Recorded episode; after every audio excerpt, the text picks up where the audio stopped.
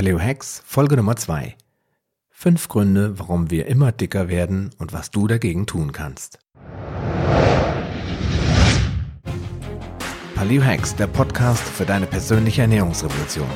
Mein Name ist Sascha Röhler und ich begleite dich auf deinem Weg zu weniger Gewicht und mehr Gesundheit. Bist du bereit für den nächsten Schritt?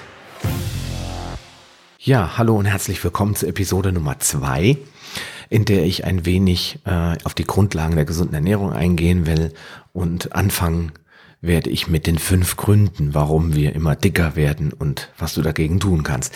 Das hatte ich ursprünglich mal in einen Blogartikel gepackt und Teile davon würde ich jetzt hier einfach mal zum Besten geben, aber ich werde auch im Einzelnen nochmal auf die Punkte eingehen und so ein bisschen mehr erklären, was ich damit eigentlich meine.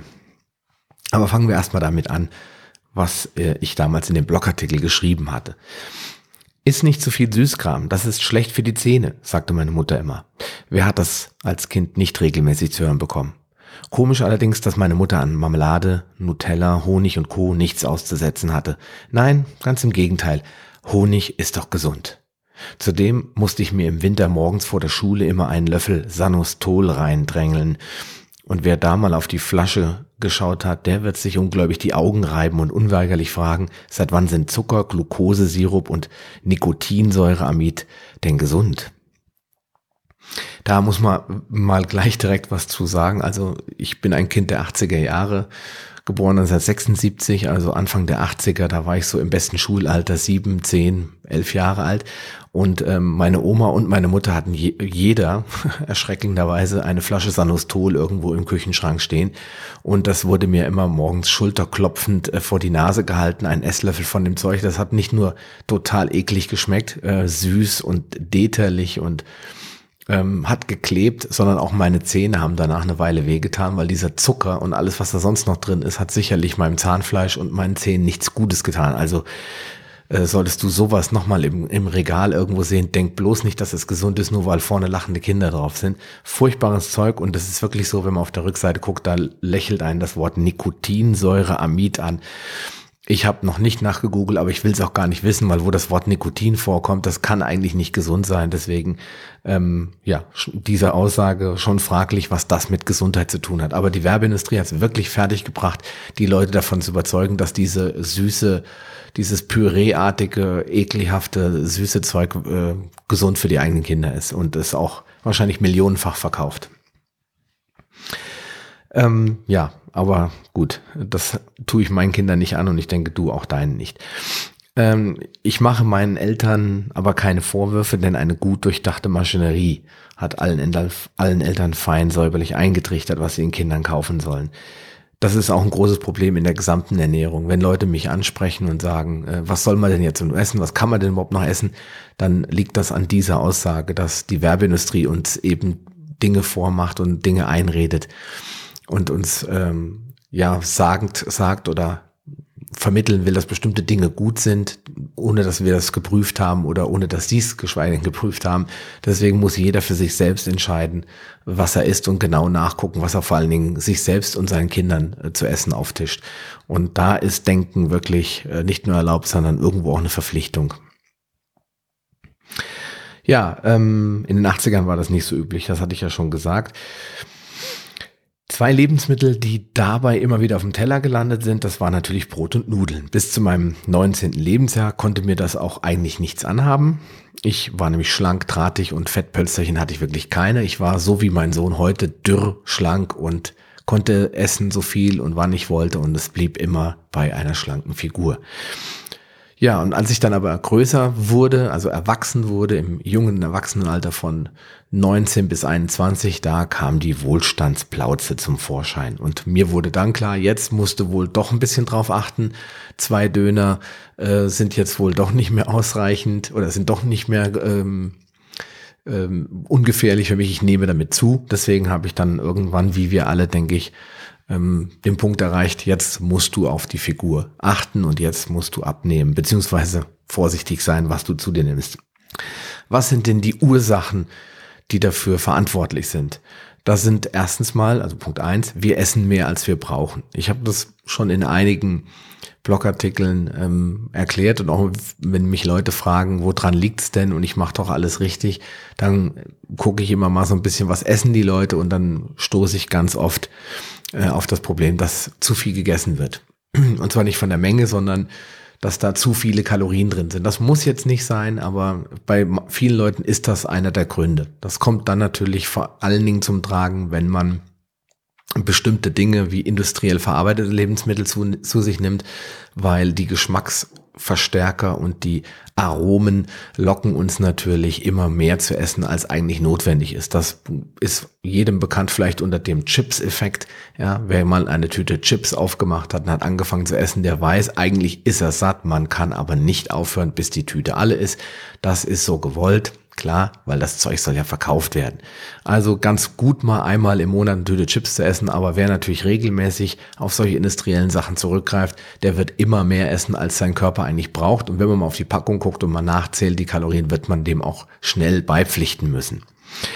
Dann Punkt zwei, wir essen zu häufig. Ich hatte das bei dem letzten Podcast schon mal erzählt mit der sogenannten äh, Mahlzeitenfrequenz, die die Steinzeiternährung eigentlich äh, ausmacht, ähm, da sieht es so aus, wenn ich da gucke, was essen unsere Vorfahren oder was haben die gegessen, dann haben die nicht nur das Essen, was wir heute zu uns nehmen, nicht konsumiert, sondern sie haben auch eben ähm, viel seltener gegessen. Ja, wenn ich gucke, was die DGE, also die Deutsche Gesellschaft für Ernährung empfiehlt, dann sehe ich immer wieder so was wie vier bis sechs Nahrungsaufnahmen oder sechs, vier bis sechs Mahlzeiten am Tag mit Snacks zwischendurch. Und wenn es nach denen geht, sollen wir eigentlich den ganzen Tag nur essen weil der irrtümliche Aspekt, der sich dahinter verbirgt oder der Gedanke, der sich dahinter verbirgt, wie immer gut gemeint, aber ähm, eben nicht unbedingt gut, ist, dass wenn man mehr isst, also häufiger isst, Entschuldigung, dann kriegt man nicht so häufig Hunger und dann isst man insgesamt weniger.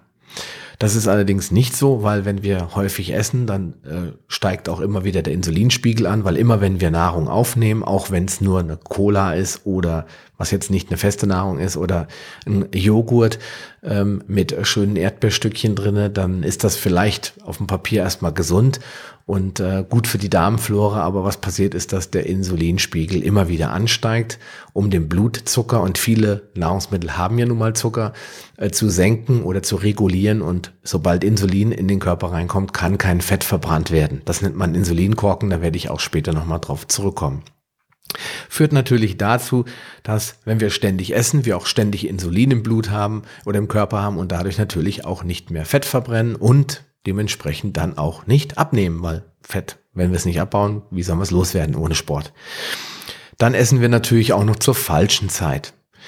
Das habe ich auch im ersten Podcast, glaube ich, erklärt, dass wir in der artgerechten Ernährung, der Steinzeiternährung, uns auch versuchen anzulehnen an die Uhrzeiten, zu denen der normale Mensch gearbeitet hat und zu denen der normale Mensch gegessen hat. Und tagsüber hat er eben gearbeitet, er hat gejagt, er hat gesammelt, er hat die Nahrung beschafft und abends hat er gegessen.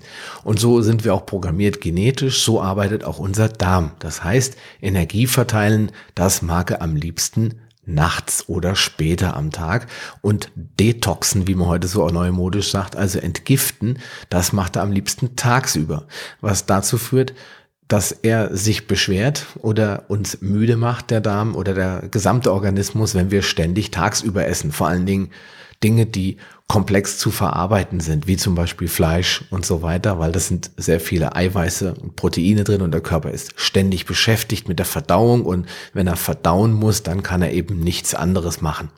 Da haben wir alle das liebe, gute Schnitzelkoma in Erinnerung, das wir immer dann bekommen, wenn wir in der Kantine Schnitzelpommes mit Salat gegessen haben und uns dann fragen, warum wir jetzt eigentlich am liebsten ein Nickerchen machen würden. Also wenn du wieder mal so einen Moment in deinem Leben hast, wo du denkst, oh, jetzt würde ich gerne schlafen, dann guck doch mal, was hast du da eigentlich so gegessen? Also ist essen wir doch besser zu einer anderen Uhrzeit, zu einer späteren Uhrzeit und dann können wir das Problem zumindest deutlich verbessern. Dann essen wir zu viele Kohlenhydrate. Das ist Punkt 4 auf meiner Liste. Ähm, das heißt nicht, dass alle Kohlenhydrate per se schlecht sind, sondern dass wir einfach zu viele Kohlenhydrate insgesamt für die Art äh, oder für unseren Lebensstil essen. Das heißt, viele arbeiten im Büro, arbeiten im Außendienst, sitzen an der Kasse, beim Arzt an der, am Empfang oder wie auch immer. Die wenigsten arbeiten ja heute körperlich, das heißt auf der Baustelle oder irgendwo als Schreiner, wo sie ständig in Bewegung sind, sondern viele haben sehr große Anteile sitzender Tätigkeiten. Und das bedeutet Kohlenhydrate, das sind das sind Energieträger, die richtig schnell Power geben. Die braucht man halt eher nicht, wenn man im Büro sitzt. Also ich unterscheide immer zwischen schlechten und guten Kohlenhydraten, weißen Kohlenhydraten und anderen guten Kohlenhydraten, um damit so ein bisschen die Grenze, das einzugrenzen, dass eben nicht alle Kohlenhydrate schlecht sind und du nicht per se alle einfach einsparen musst, wie das ganz oft in Low Carb Diäten so propagiert wird, ja, alles weglassen, bloß keine Kohlenhydrate mehr essen. Das ist jetzt hier nicht notwendig, sondern wir essen einfach insgesamt zu viele Kohlenhydrate und wenn wir gucken, was die Leute so essen, dann ist es, sind es meistens eben viele weiße Kohlenhydrate, die dann aus Nudeln und Reis und Brot und Vollkornprodukten und ja, anderen äh, kohlenhydrathaltigen Dingen, natürlich auch Süßigkeiten etc. stammen und weniger aus den guten Quellen, also Gemüse und Obst und Salat. Ja, wenn wir diese Kohlenhydrate also weglassen und die, nur noch die guten konsumieren, dann ähm, sieht es auch schon wieder ganz anders aus an der Übergewichtsfront. Und dann kommen wir zum fünften Punkt. Ich habe mehr oder weniger in jeder Unterhaltung mit, mit den Leuten festgestellt, dass Bewegung immer so ein Thema ist, ähm, wo viele, wenn nicht sogar alle Leute mit Übergewicht sehr schnell zugeben müssen, ja, da muss ich noch dran arbeiten. Also wir bewegen uns alle zu wenig. Das kommt daher, früher mussten wir uns mehr bewegen. Die meisten Tätigkeiten waren irgendwie mit körperlicher Arbeit verbunden. Äh, der durchschnittliche Hausmeister musste ständig rumlaufen, heute wahrscheinlich auch noch relativ viel. Viele Jobs wie ähm, klassische Bürojobs gab es noch gar nicht. Äh, so sitzende Tätigkeit zu Hause. Viele arbeiten von zu Hause mittlerweile. Das Homeoffice lässt grüßen. Ich selber, selber habe auch eins. Sowas gab es alles noch nicht. Es gab viel mehr Außenarbeit, Jobs im, im, im Bereich, ähm, wo, wo man draußen halt gearbeitet hat, wo äh, viele Sachen, die heute von Maschinen gemacht werden, in der Montage von Fabriken, überall da, wo Menschen viel gemacht haben, das gibt's alles nicht mehr. Und dadurch müssen wir uns einfach heute per se viel mehr bewegen als noch vor 20, 25 oder 30 Jahren. Die Landwirtschaft ist auch größtenteils automatisiert worden. Da gibt es auch viele Traktoren, Landmaschinen, die alles machen. Auch da wird man das zumindest in Europa nicht mehr erleben, dass ständig in irgendeiner Form äh, sich bewegt wird. Also wir bewegen uns zu wenig, ganz klar. Wenn wir Bewegungen zum Alltag hinzufügen, einbauen, wo immer es auch möglich ist, sei es Aufzug nehmen anstatt Treppe, sei es äh, zwischendurch mal im Stehen arbeiten, sei es ähm, die Kinder vom Kindergarten mit dem Fahrrad abholen, als mit dem, anstatt mit dem Auto und so weiter, dann kommt man einfach auf ein höheres Bewegungsniveau und das kann nur positiv für die Situation ähm, Übergewicht oder ähm, die Energiebilanz sein. Ja, also, was kannst du denn tun, wenn du jetzt keine Kalorien zählen magst? Ich persönlich bin kein großer Fan davon, Kalorien zu zählen. Ich bin sogar fest von überzeugt, dass es Unsinn ist, weil es lenkt dich davon ab, dich zu fokussieren auf das, was eigentlich wichtig ist, nämlich was du isst und wann du es isst und wie häufig du es isst und nicht im Einzelnen zu sagen, wie viel Kalorien hatten diese Mahlzeit und wie viel hatten die, oh Mist, jetzt habe ich 20 äh, Prozent zu viele Kalorien gegessen. Das ist viel weniger wichtig. Es ist auch wichtig, aber es ist viel weniger wichtig als die Tatsache, ähm, dass du weißt, was du eigentlich zu dir nimmst, welche Nahrungsmittel und was da eigentlich drinne steckt. Deswegen gibt es dennoch ein paar Tricks und Tipps, die ich dir nicht vorenthalten will, wie man sich insgesamt ja das Kalorienzählen ersparen kann und vielleicht auch automatisch auf den richtigen Weg gelangt. Da wäre zum Beispiel A, das langsame Essen. Das hört man, glaube ich, bei jeder Diät. Ähm, liest man irgendwo in der ab der zehnten oder 15. Seite langsamer essen, mehr genießen. Äh, man soll dann auch Säfte und Smoothies, wenn man sie zu sich nimmt, wirklich kauen, um einfach insgesamt dem Körper ein bisschen mehr Zeit zu lassen, das Gegessene auch zu verarbeiten und schneller ein Sättigungsgefühl zu entwickeln. Das ist ein ganz einfacher, oder da verbirgt sich ein ganz einfacher Trick dahinter oder eine Tatsache, dass es 20 Minuten dauert, egal wie viel und wie schnell du es isst, bis der Körper oder bis das Gehirn sagt, aha, da ist was angekommen, jetzt bin ich ja eigentlich satt. Das heißt, das Sättigungssignal lässt ungefähr 20 Minuten auf sich warten. Wenn du jetzt schaffst, in 20 Minuten drei Whopper, äh, sechs Portionen Pommes, zwei Milchshakes, eine Cola und noch eine Apfeltasche zu essen, dann alle Achtung, hast du ordentlich Kalorien in 20 Minuten gegessen und wirst wahrscheinlich dann nach 20 Minuten nicht nur satt sein, sondern unter Umständen hast du Bauchschmerzen oder Schlimmeres. Wenn du aber in der gleichen Zeit eine ganz normale Mahlzeit langsam genussvoll isst, dann kann es sein, dass du nach 20 Minuten sagst, hm, eine Kleinigkeit könnte ich noch essen oder vielleicht bist du dann satt und hast deutlich weniger gegessen. Außerdem kommt dazu, dass Essen ja kein Stress sein soll, sondern irgendwie auch ein Teil der Energiegewinnung. Deswegen empfehle ich immer wieder langsam essen. Einfach sich mal bewusst werden, oh wow, ich habe aber jetzt schon gewaltig viel von meinem Teller gegessen und sind nur gerade mal sieben Minuten vorbei. Das ist auch für mich immer so ein Punkt zu sagen, hm, vorsichtig, nicht so schnell, wir haben doch keine Eile. Ja, was kann man noch tun? Mehr Wasser trinken ein ganz großes Problem. Die meisten Menschen in Deutschland sind dehydriert. Sie merken es nicht, sie wissen es nicht und sie glauben auch nicht daran, weil ihnen auch hier die Ernährungsinstitute und Fachmeinungen aus allerlei Branchen immer gesagt haben, Wasser ist gar nicht so wichtig. Ja, du kannst auch eine Limo trinken, das ist auch Wasser und du kannst auch Fruchtsäfte trinken, das ist auch Wasser und vor allen Dingen Kaffee und schwarzer Tee, das äh, ist gar nicht schlecht, da wird einem trotzdem Wasser zugefügt. Das, die Meinung hat sich da öfter mal geändert, aber ich habe jetzt vor kurzem erst wieder ein Gespräch mit jemand geführt, der gesagt, das mit dem Kaffee ist alles widerlegt.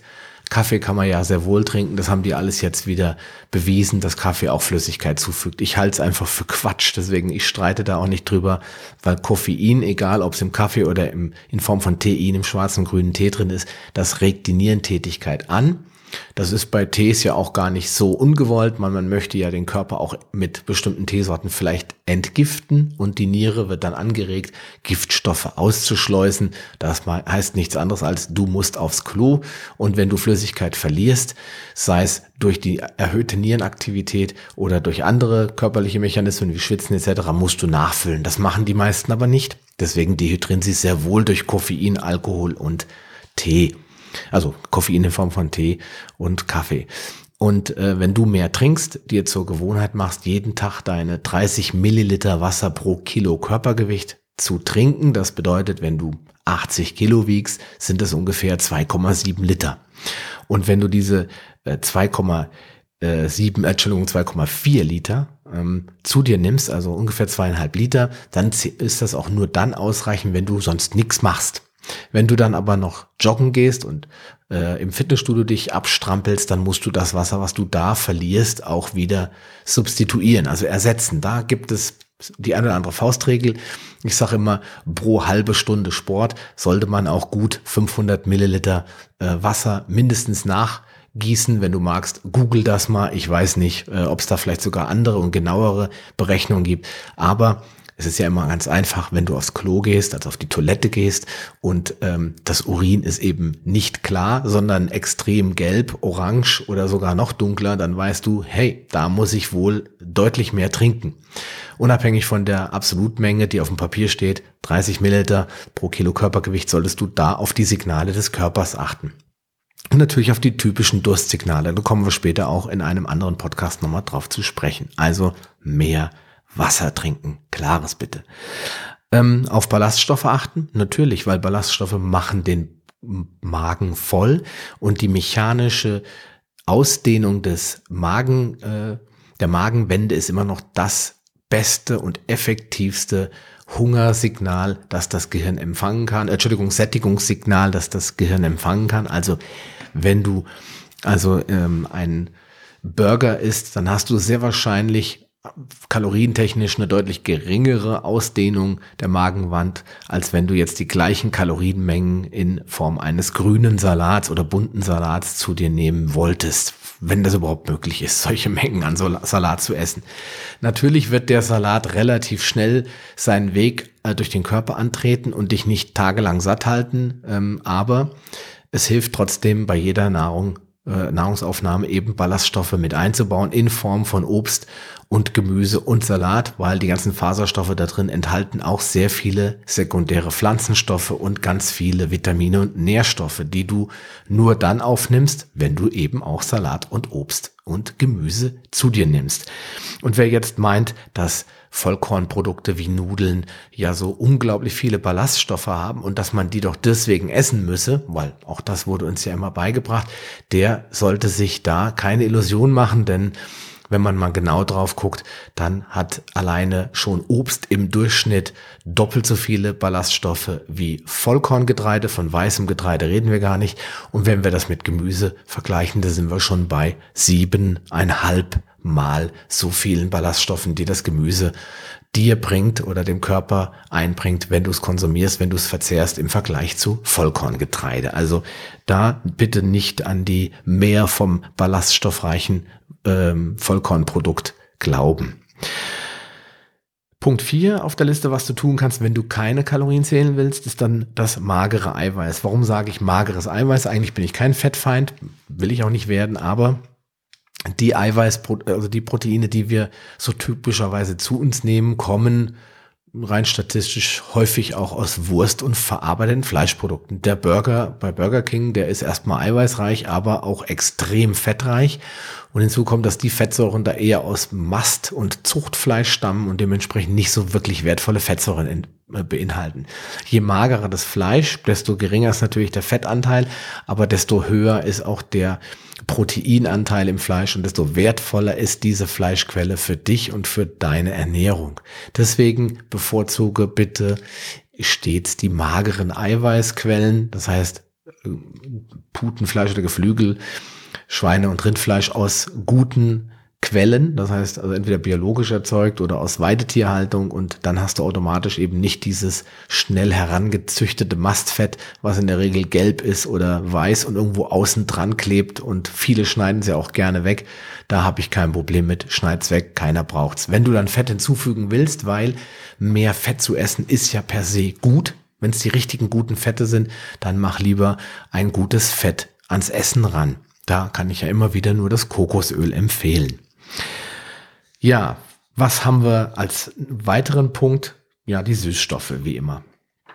Wenn du die Süßstoffe weglässt und die Zuckerersatzstoffe, das sind halt, oder Zuckeraustauschstoffe weglässt, dann kannst du damit auch deinem Körper ein wenig was Gutes tun. Das liegt hauptsächlich daran, dass sie appetitanregend wirken. Auch das will die Industrie immer wieder gerne verheimlichen oder sogar dementieren. Das sei ja gar nicht so. Ich weiß es aber aus eigener Erfahrung, denn ich bin selbst auch ein Süßstoff-Junkie gewesen, weil Zucker war ja, ist ja schon länger bekannt, dass der nicht so gut ist.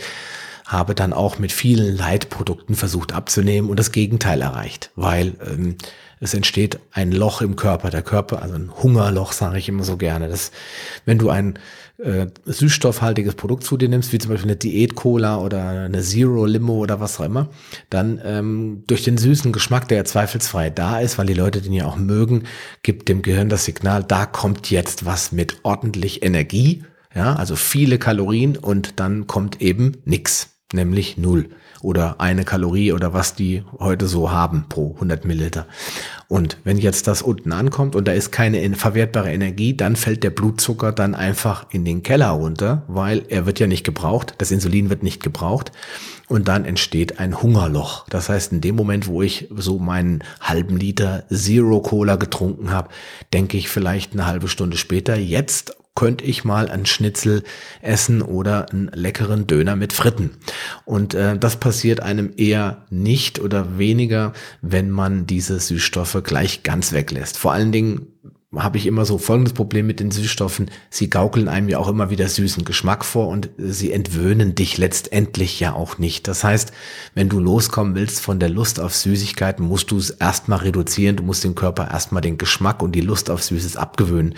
Und die Süßstoffe helfen dabei nicht, weil auch wenn sie keine Kalorien haben, gaukeln sie dem Gehirn immer wieder vor, süß ist gleich lecker, ist gleich will ich haben.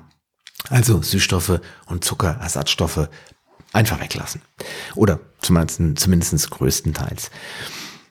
Ja, dann äh, noch ein paar Tipps am Rande. Zwei bis drei Mahlzeiten am Tag reichen vollkommen aus. Also die DGE, wie ich schon am Anfang gesagt habe, empfiehlt ja auch gerne mal so sechs bis sieben Mahlzeiten. Mittlerweile, ich habe mal nachgegoogelt, was bei der DGE jetzt mittlerweile steht, wird das kontrovers diskutiert. Bei dem einen heißt es, mag es besser sein, nur drei Mahlzeiten, der nimmt damit ab und ein anderer wiederum fühlt sich wohler mit sechs äh, oder mehr Mahlzeiten oder was auch immer.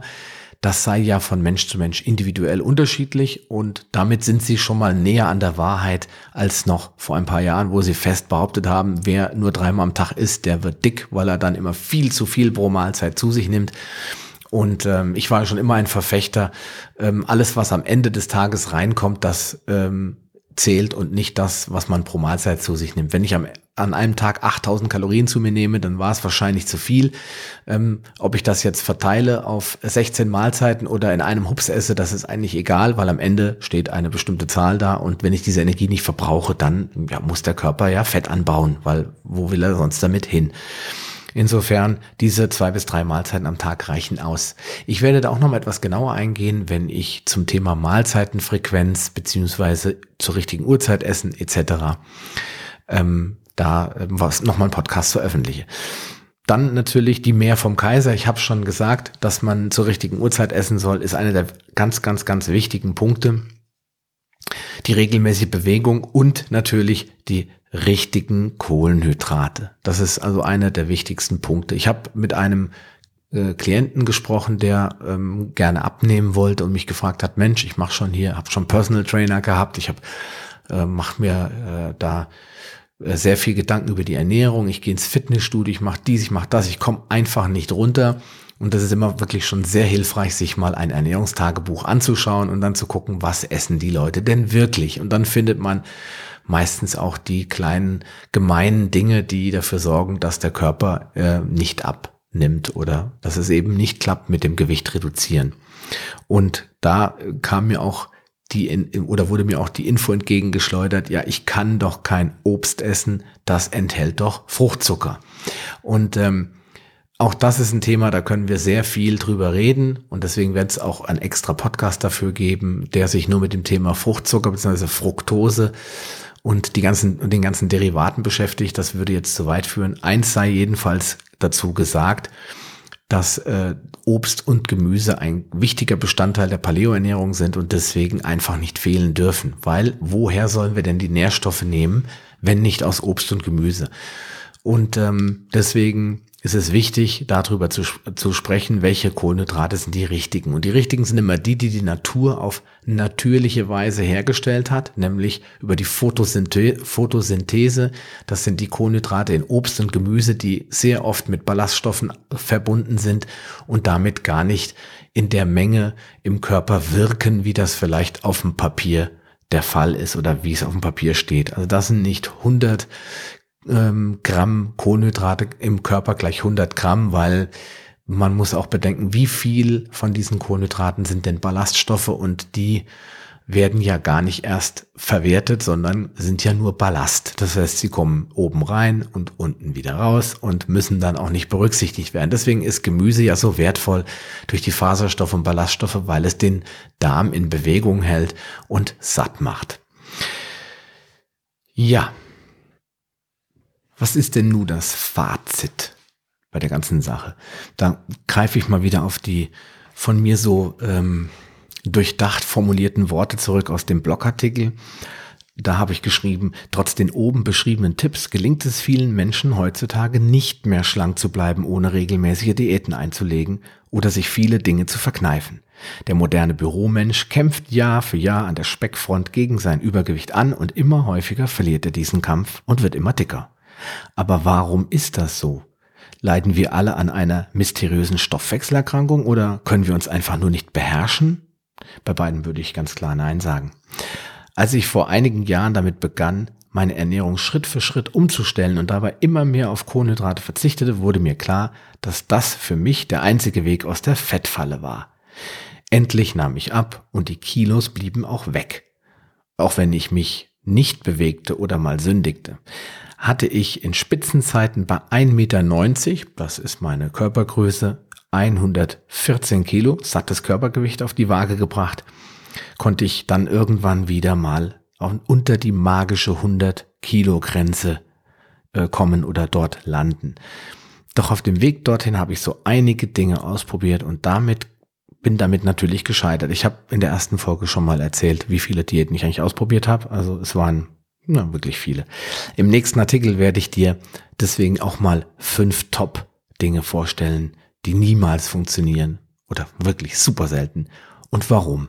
Das bringt mich zum Ende dieser Podcast-Episode bei 29 Minuten.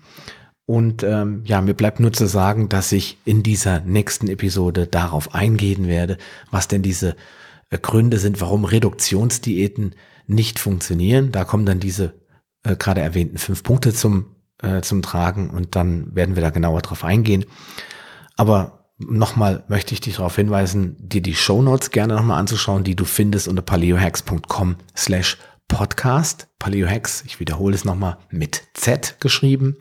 Und dort findest du alle wesentlichen Dinge, die ähm, zu dieser Episode zu sagen sind. Also das Fazit daraus, die wichtigen Punkte und etwaige Links oder weiterführende Informationen dazu.